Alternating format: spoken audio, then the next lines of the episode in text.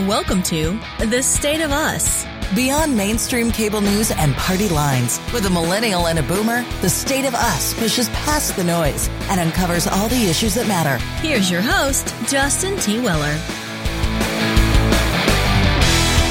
The workforce is more diverse in age and race, and a recent survey found that for organizations that are profitable, a move from no female leadership to at least 30% representation was associated with an increase of 15%, 15% in net revenue margins. This episode is the second installment of a two episode segment. Recently, the State of Us released an episode on the challenges men face today. And with this next installment, we're reviewing the challenges women face today.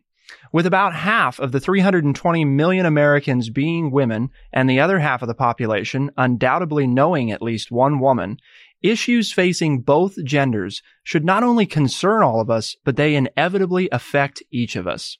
Today, we get to speak with someone at the forefront of the effort to break down barriers for women. Janice Ellig is Chief Executive Officer of Ellig Group in New York, where she is dedicated to increasing the placement of women and diverse candidates on corporate boards and in company leadership.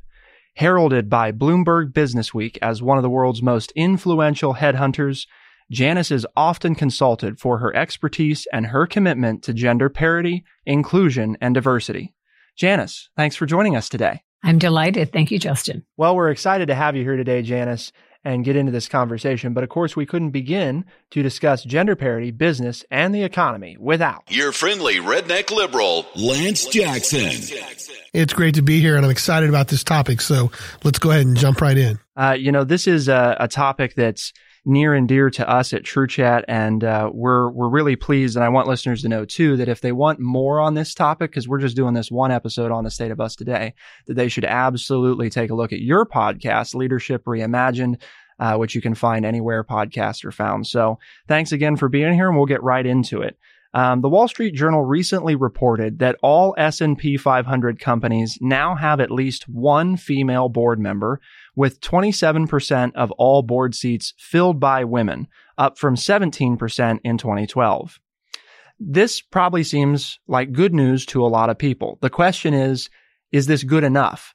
And where do we need to go? So that is great progress. It's, um, you know, one and done is not good enough. It should be four and more.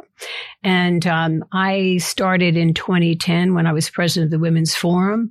I was an event called the Breakfast of Corporate Champions. And there we honor companies that in 2019 had 30% or more women on their boards. And so we honored companies that of 323 companies that were at that threshold. And there were 26 companies that had 50% or more. So that's less than 3% of the Fortune 1000 and S&P 500. That is not where we should be, right? 3% is a very low number. Right. Um, so we say that you can get to parity, which is 50% or more by 2025 if you fill every other opening of the S&P 500 with a woman. And there are about 425 openings a year. And so if you fill about 200 of those openings, forget term limits, you fill 200 of those openings in the next six years, that's 1200 seats. Women currently hold a thousand seats. That's about 2200 seats of the 5000 S&P seats that are currently, you know, right. out there. You're there. So it's really simple math. Yeah. If you're intentional and you're focused, you can get there. So by 2025, that's where we should be. Not 3%, but 50%. So it's perfectly, I mean, as you outlined, it's perfectly doable. It's just a question of the motivation and the means, right, to make it happen. And part of what you do on your podcast is actually talk to business leaders who are making it happen, right? So you make the math work and it's very easy to understand how that's possible. But speaking of board seats and company leadership, California recently passed a law requiring gender parity on boards for select companies. You have a nuanced position on this. Can you tell us a little bit about it and what your stance is? So I am not in favor of quotas, uh, but in Europe and across, you know, Europe and even the Far East, they do have quotas. There are about 23 companies that have legislation or mandates, so to speak. And like in the UK, they have targets. Right. So I believe that if you have targets or you have mandates, um, it's been working over there. And I think that it's a good test case for California to do this. And I think Illinois and New York and there are other states that are proposing this. So let's see what happens in California. There have been changes. And I think that this is a, a, good way for others to say, well, maybe we should take it upon ourselves to do it and not have the mandate. So I think others are saying, let's go ahead and, you know, be intentional, be focused and move the needle. So we have moved it to 27%. I think we're going to see greater, um, intentionality and focus by boards to put more women. I know as a search firm, I'm getting more of a request for women and people of color to mm-hmm. be on boards. So I think it is having an impact. And I think that that is good. If we don't get there by 2021, 2023, 2025, then I'm saying we do need quotas. We do need legislation because uh, it's not working by uh, voluntary measures. Right. So it's kind of take the approach of hoping that companies will do it on their own with the proper motivation. Um, and then if they don't, you can always take that step at that point. Um, something that some people might wonder about, because this is a question that we get a lot, is we say we're a company and we want to increase right our our board um, leadership and the number of females and diverse candidates that we have on those boards or in our company C suite. Um, what about the applicant pool itself?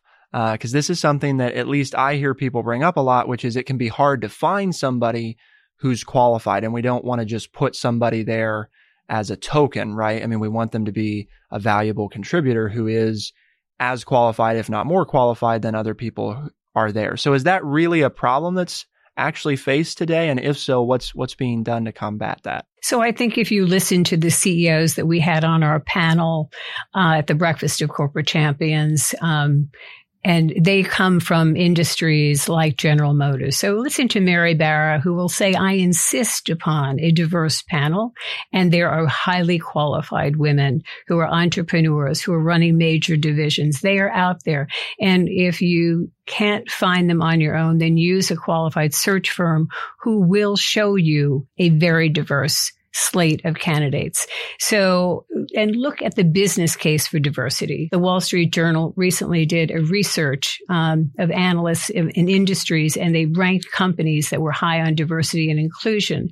And the top 20 companies ranked really high on inclusion and in diversity with regard to innovation. And with regard to their average annual total rate of return of their stock over a five year period was uh, 10 percentage points higher than the lowest 20% of companies, which were at 4% and 12%.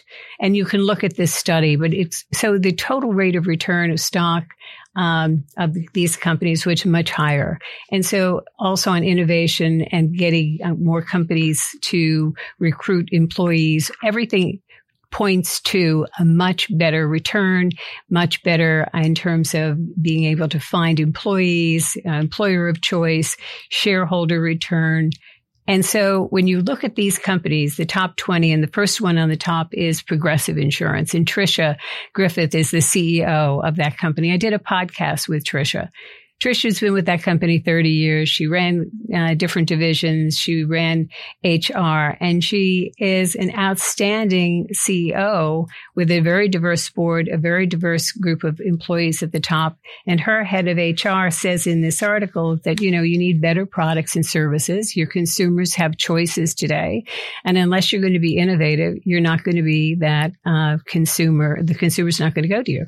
So everything points to a more diverse an inclusive culture, better return to consumers, better return to employees. And so that's where you want to be. Well, and we actually just covered, um, back before the holidays, we did an episode from the conference board. They released a report um, on social change and how important it's become uh, when people are looking at potential employers, how much they consider where do companies stand on issues I care about. And one of those issues um, tends to be uh, parental leave. And do they have a policy for it? What is the policy?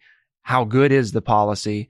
Um, and how seriously do they take uh, promoting people of minority groups into leadership? You know, how active are they at that? So I think, you know, there's, there's a whole world to break down of how involved should corporate America be in social change. But at the same time, um, it looks like uh, it's definitely moving in the right direction in terms of the employees are starting to have that mindset of expecting and wanting to see that diverse leadership. Um, and ultimately, I'd assume that's going to help drive the top level leadership to make those changes if they know that that's something that, especially in a tight labor market, that potential um, candidates for the jobs they need filled are looking for that type of setup. So it's certainly doable, it sounds like. And I mean, that's what you do at Ellig Group, right? Uh, you're an executive search firm. Well, yes. And, and, and, when we are recruiting candidates, they are not going to go to a company that isn't not purpose driven. Right. They're not going to go to a company where they don't see people like them. Mm-hmm. If, and if they don't see people like them, they're going to say, if I can't see it, I can't be it. And they want to see that the policies are going to be friendly to both men and women right? So you want to be have parental leave that is going to be uh, for men and women that they can be taking time off, not just for you know having children, but also elder care and sure. other things like that. Well, because we talked about a little bit before we got started today, the I think one of those things people don't think about is if you're offering maternity leave, but you don't have a program for the men, then even though it may seem like you're doing a good thing, you're inadvertently suggesting that the only person who should go take care of the children is the woman. And if that's not the arrangement that uh, you have with your partner, then there's no reason that a company should be making it so that only the woman has that choice. Where if they make it so the man has that choice, then the two can decide maybe we want to split it, or maybe uh, the man wants to do it, right? And it's not all about the woman having to do it. Yeah, it's not like the 1980s or the 1990s anymore. Couples want to both be taking care of that child or those parents. And so I think that's where the policies today are changing dramatically. Right. To be neutral, both for health benefits and for leave benefits. And so the visionary companies are doing that. And so that's why you also want to have more females at the top in both in the C suite and running companies. So now, you know, we have over 35 females running companies in the Fortune 500 and the S&P 500. And those policies make a difference and it, it, it's attractive to those employees going to those companies at all ages. You know, more millennials are coming into the workforce, right? And right. so you're not going to attract those employees unless they're going to see that those policies are going to be friendly to both men and women. And, and if you want to be the employer of choice and you want to be visionary and you want to be innovative, you've got to attract, you know, you have to have a multi-generational workforce. Right. And so those top 20 companies that are referenced in this business case for uh, diversity, the Wall Street Journal report that I'm referring to, uh, you have to be, you know, the top 20 companies. So we've got that article linked as always at thestateofus.org. So for any of you out there who want to follow along and see what Janice is talking about, again, thestateofus.org. Uh, there's articles there, also all the ways to tune in. We've got more to come with Janice Ellig. We're still going to be talking about education, careers, and life at home. Keep it here on The State of Us, and we'll be right back.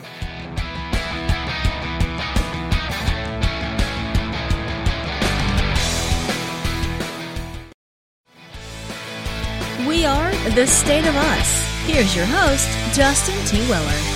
Heralded by Bloomberg Business Week as one of the world's most influential headhunters, Janice Ellig is often consulted for her expertise and her commitment to gender parity, inclusion, and diversity. She's here with us today for that very reason. We've talked a little bit about corporate leadership, the S&P 500, where things stand and where things are headed. And to wrap that up, um, this is a stat that Janice and I discussed a little bit before the program. According to the Bureau of Labor Statistics, the college enrollment rate for high school graduates is now higher for women than it is for men. However, by contrast, a recent analysis found that as of January 2019, just a little over 7% of CEO roles at S&P 500 companies were held by women. So what's this mean for the decade ahead? So I think that more women are going to uh, continue to uh, get their MBAs. Uh, more women will continue to try and rise up to that uh, CEO role. And more women who are in the CEO roles are going to pull women up with them. Uh, Maggie Wilderotter, who is um, has been since the age of 28 on 32 boards.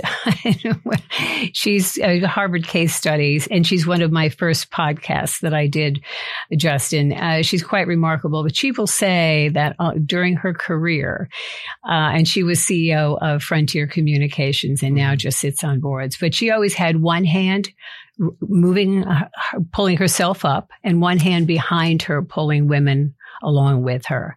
And she always, when she went on a board, brought more women onto a board. And I think more women are doing that. So those 35 to 38 women who are on CEO positions today are bringing more women into the C suite. I think you're going to see that continue. I think we're going to have more women into the CEO role, but it's not been easy. Sure. It's been a very, because the rules have been made more by men. Mm-hmm. The paradigm is changing. So the CEO of Penn Mutual, Eileen McDonnell, was uh, on the panel of CEOs at our Breakfast of Corporate Champions that is run by the Women's Forum of New York that I founded in 2011.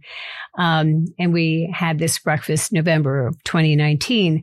And as the CEO of Penn Mutual, she said, you know, she's a single mother. And she said, you know, I rearranged my schedule to, as I'm raising my daughter, so I would be home in breakfast time. But I put in a full schedule. I was there at right. the end of the day. So the paradigm changes when a woman is running a company and she's got policies in place. And I think that's going to become more prevalent. And so I think then it changes the policies for other women in the company. And that is really important because then you don't have to make excuses. You can say, I do have to go to Johnny's game or I do need to leave. And then it gives men permission to do the same thing. So mm-hmm. the policies change, the behaviors change. And uh, so corporate America does not have to be all about FaceTime. It really is family time. Right. And people can bring their whole selves to work. And so the policies within companies, you know, are not, are going to be neutral for men and women.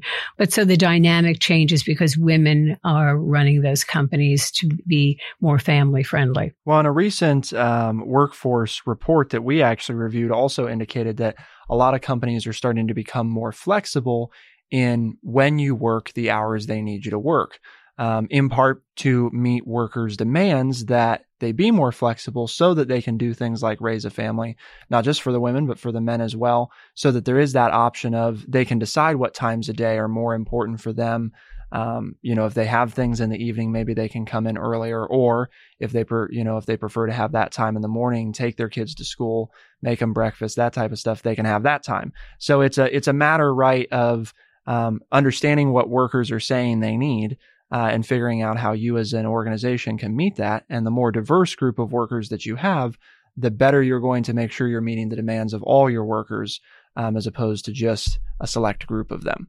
Well, I'd just like to add that having brought up two daughters and who are both in the workforce, uh, that done that and listening to them now they're 31 and 27 and, and into their careers that having more women in the workplace is really starting to change things. And it's opened my eyes as to different situations and taking a, a new look on them because I thought I had it all figured out. But listening to them, I now see where they come at the same problem in a different manner. And it's really helped me deal with, uh, the women in my life when I'm working or as friends and seeing things from their points.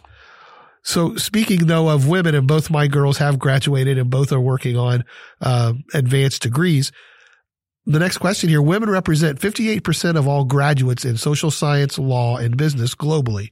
Some 40% of MBA graduates in the United States are now women, according to the AACSB. A few months ago, we reported on data that suggested part of the reason women aren't making as much on average as men is because the fields they enter with their degrees don't pay as much. Is this a problem or should our focus be on other components of the wage gap? So I think oft, oftentimes too, women need to negotiate better on their first job, right? Mm-hmm. And they often don't. Uh, even, Why is that? Um, sometimes it's a self confidence issue. Sometimes they are just not asking the questions. I can even say later in their careers, men will oftentimes answer my calls faster than women will. And mm. men want to know, what am I worth? Uh, so I think women really have to pay attention to the marketplace and be out there uh, talking to others about you know what what's available. They just have to keep their heads up and talking to people and not always have their heads down, dotting the I's and crossing the T's. This has been a problem for a long time. And Simmons School of Management's done studies on this, and some of it does come down to a self confidence. You know, uh, it goes back to little boys in this classroom raising their hands right away, and little girls don't. Uh, it goes mm-hmm. back to the f- uh, sports field, and you know, the guys look at the uh, scoreboard all the time. What am I worth? You know, what am I scoring? And girls don't. But that's changing. You know, so I just did a podcast with the first commissioner of the WNBA, Cathy Engelbert. And so women's basketball, you know, it's only been um, around 24 years. Uh, men's basketball has been around over 40 years. So they have the names of Magic Johnson and Michael Jordan. We don't have quite those names yet. So they're paid less. So we've got to raise, you know, uh, the uh, playing field uh, sure. in sports as well in terms of what women get paid versus what men get paid. Same thing in business. And so it's not necessarily always the jobs they go into. It's how they negotiate for themselves. And I think it's in all areas. Yeah. Well, and like you talked about, once women have those opportunities, it's also important that um, they've got that hand behind them bringing up others because it's that seeing that it's possible, right? Knowing that it can be done uh, makes them more likely, hopefully, to feel like they could do it too. Because um, when you don't see that in your company leadership and you don't see those opportunities, it doesn't necessarily communicate to you uh, that there's anywhere for you to go.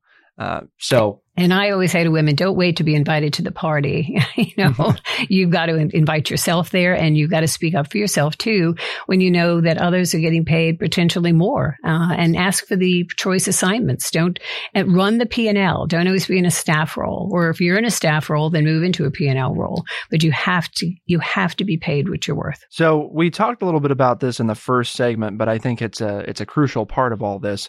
Mothers work less in states where childcare costs are higher and school days are shorter.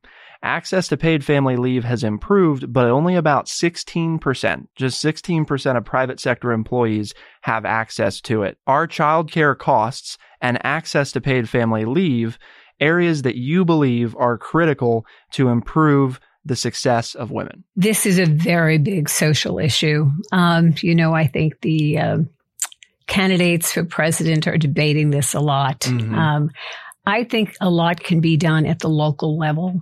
And I think it's a lot to do with public private partnerships whether you're in New York City or you're in Knoxville, Tennessee, or you're in uh, Omaha, Nebraska, I think that, you know, uh, the public private partnerships need to address this.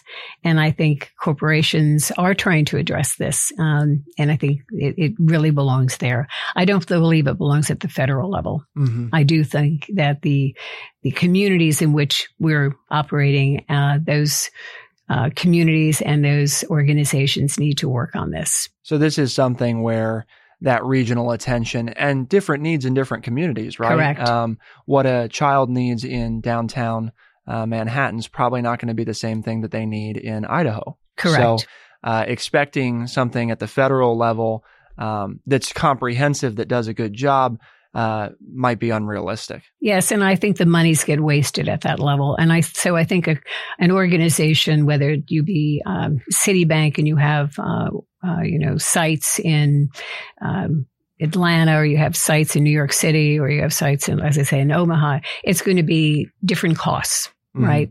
And so you can set up a child care center more easily, perhaps in the Midwest than you can in New York City. Sure. But it depends. And I think every organization needs to look at what the needs are for their employees locally. It's amazing. So much of what we talk about, so many of the issues that we talk about always come back in one way or another to communication, mm-hmm. whether that's in this case, women speaking up and, you know, making sure they're getting paid what they're worth or inviting themselves to the party if they're not getting invited or things like childcare and understanding and talking, right? If you're the leadership with your employees about what do they need? You know, what would make it easier for them to do a good job for you? It's that two way communication that's so important. Um, and it's amazing just how many issues come back to that. So, Justin, I think you're so right on that. And, you know, we were saying earlier about policies for individuals. Um, it does come down, down to that communication and talking with your boss. A great employee will produce results for you virtually or in the office. Mm-hmm. It doesn't have to be FaceTime. So if you talk about you really need to be at your son or your daughter's recital or whatever, you'll get the work done. You know, if you need to be at that 8 a.m. recital and then you'll work later, just communicate with your boss. Right. Right. And have that communication from the top all the way down. So we've been talking with Janice Ellig. She's the chief executive officer of Ellig Group, where she is dedicated to increasing the placement of women and diverse candidates on corporate boards and in company leadership. Janice, if people want to learn more about the work you're doing, they want to tune into your podcast, what's the best way to do that? So on our website, we have all the podcasts, and our website talks about everything that we are doing. Uh, so I welcome, um, and I welcome them to contact us at uh. Okay, pretty simple. They can go there and find the social media, the podcast, the whole nine yards, right? Thank you. Yes. And so special thanks to Janice for being here. We've got more to come. Lance and I um, are going to review what we've learned so far today, pick out some of the highlights, and talk to you about what's next. Keep it here on The State of Us, and we'll be right back.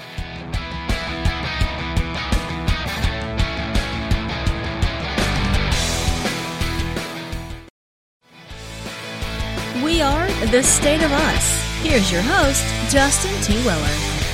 The workforce is more diverse in age and race, and a recent survey found that for organizations that are profitable, a move from no female leadership to at least 30% representation was associated with an increase of 15% in net revenue margins. It seems like the business case for increasing women in corporate leadership is clear. Earlier in the program, for the first two segments, we got to speak with Janice Ellig. She is the CEO of Ellig Group, where she's dedicated to increasing the placement of women and diverse candidates. So Lance and I got to ask her some questions, and now we get to kind of break down and share with you what our takeaways were, and also kind of what we think's on the horizon. So, so with that, Lance, after this, I think pretty good conversation with Janice. What do you think uh, the most important thing for our audience to take away are, or what are some things that we didn't get to yet that you want to discuss? As Janice pointed out, these companies that have followed the example that that she has been promoting and her company have been promoting have seen the bottom line grow. So I think that's the biggest takeaway that I have from talking to her is that there really isn't a reason not to do this because there's the humanity side of it that, you know, equality and all those things that that I believe in that are reasons to do it. But then there's also the corporate bottom line reason to do it as well. So I don't see any place in there for negativity as well. We can't do this or we shouldn't do this because number one, it should be the right thing to do. And there are plenty of qualified people to take it. And number two, your company's going to make more money if you do it. The biggest takeaway, right, is there's really not a good reason not to do it. And just from a logic standpoint, I think it makes sense. We know that if you are trying to solve a problem and you bring more viewpoints into it, I mean, that's kind of the the whole purpose of the state of us, right? Is exactly. we're trying to look at these things from a different angle.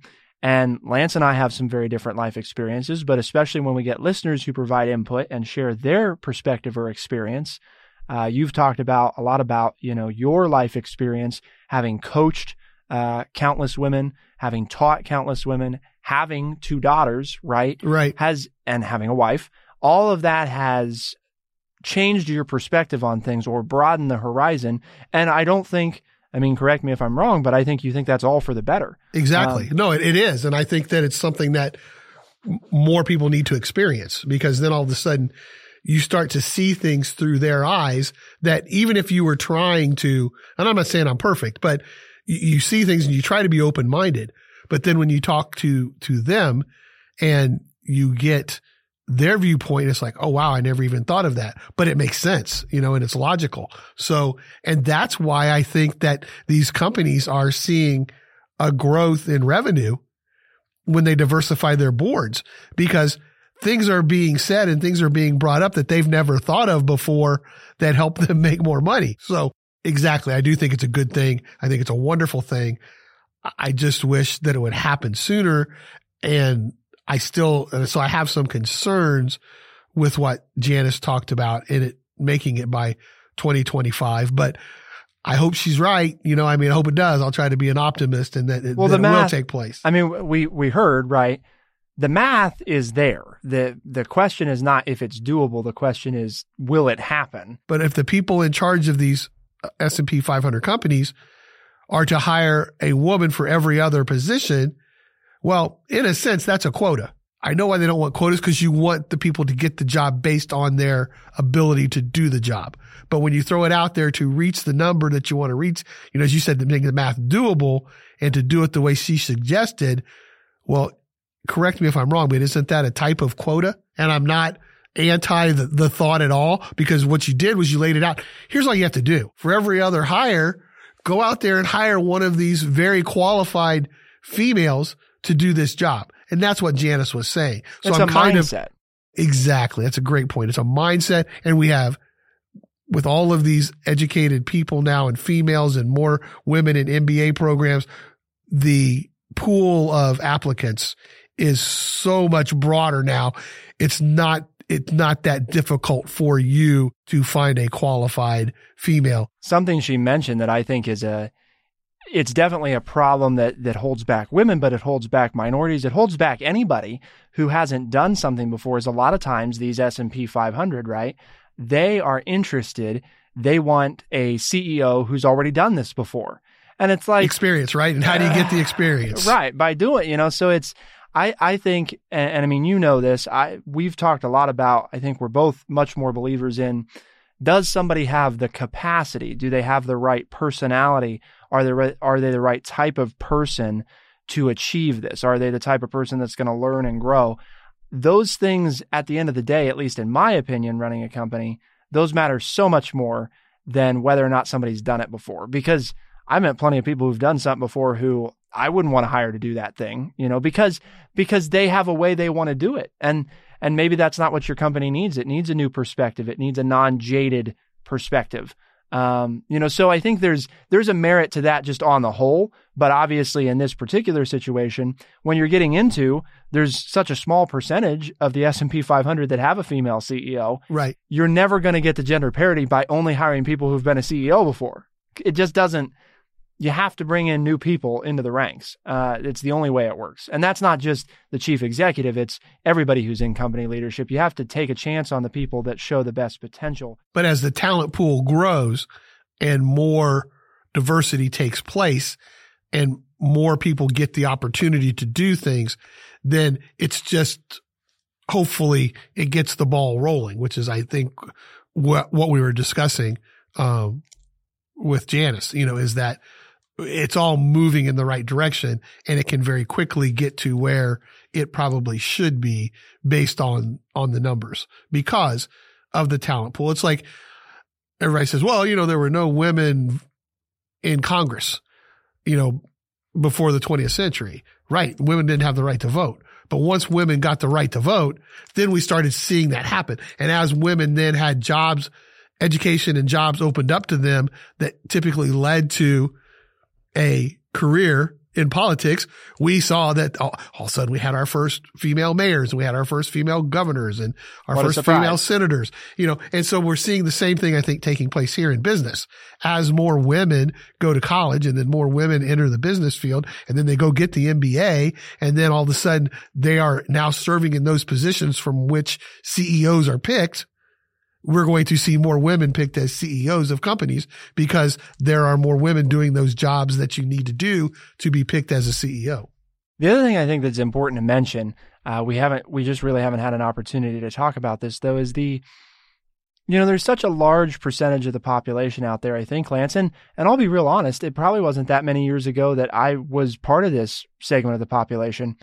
Not necessarily doesn't believe that having more women in leadership is a good thing, but doesn't see the need to push, you know, or doesn't see it as an issue. In other words, it's kind of like eh, this mindset, right? That it's, you know, sure, it'd be nice if there was more, but I don't know why we need to spend time on that. And I think that's part of what to me is powerful about this is it's like well, there is a good reason, even if it's not the humanitarian one. There's the financial reason. Right. There, there's good evidence to suggest that you will make more money by doing this, by being a more diverse company, not just in gender, but in other ways as well. And if I, I don't know what else you tell them other than, you know, hopefully now, if you felt like it was the right thing to do, but you didn't feel like it was necessarily something that you needed to spend time on, there's a good reason to spend the time on it. Um, the other thing that I think is really important too, and you and I talked a little bit about this off air, is this whole idea. And I'm not, I want to be real clear. I'm not telling women what I think they should do. I'm just making a, a generalized comment here about I really think it's important um, for people to be willing to be the first because that's the only way this gets better. To, to those of you out there listening right, who who maybe are considering this type of career path. I would love for you to be able to go right to a company where you can see people like you and you know they're committed to this. But by God, if you're given an opportunity at a place that isn't like that, you're being provided the opportunity to live that change. And that's not for everybody. So I'm not necessarily saying that everybody has to take advantage of it, but that's part of why. Don't be afraid to step out of your comfort zone. Exactly. Be a trailblazer. Be a pioneer.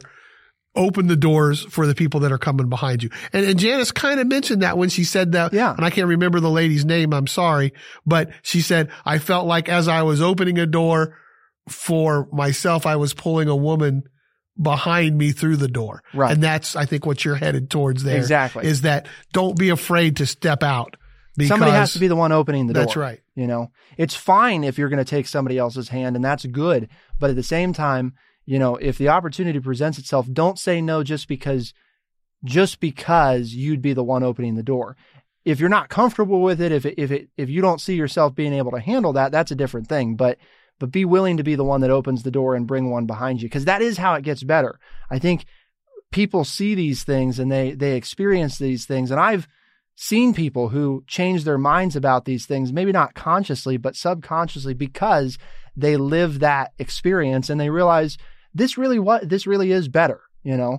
And the only way that happens is if if we're all committed to it. Um, and we all have to be equally committed to it because the place it's needed the most is in the companies where it's not happening. Exactly. You know, that's where it's the most essential. We have to keep it going in the places where it's doing well, but at the same time, we've got to push it along in the places that it's not. Very well said. So, Lance, part of making this happen, right? Mm-hmm. We're just talking about it. Part of making this happen is making sure that uh, people are part of this conversation, that they join in. And the reason that's important is because here at True Chat, we're pursuing a common goal, right? That is correct. And what it, what is that mission that we're after?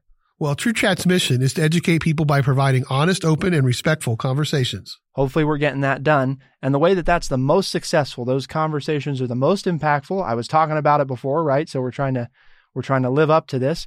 Is if we bring new listeners, right? Exactly, new listeners, new perspectives. That's that's what's important. So if you're listening now, please invite somebody else to tune in.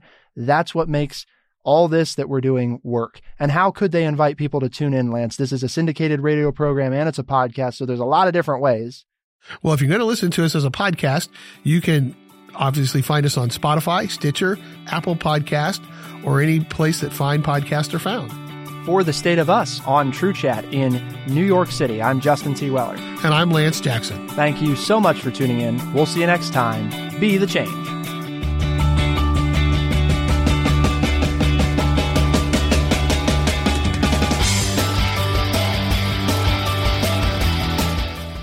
Be sure to check out our website, thestateofus.org, for books, articles, and all the ways to tune in. Thestateofus.org.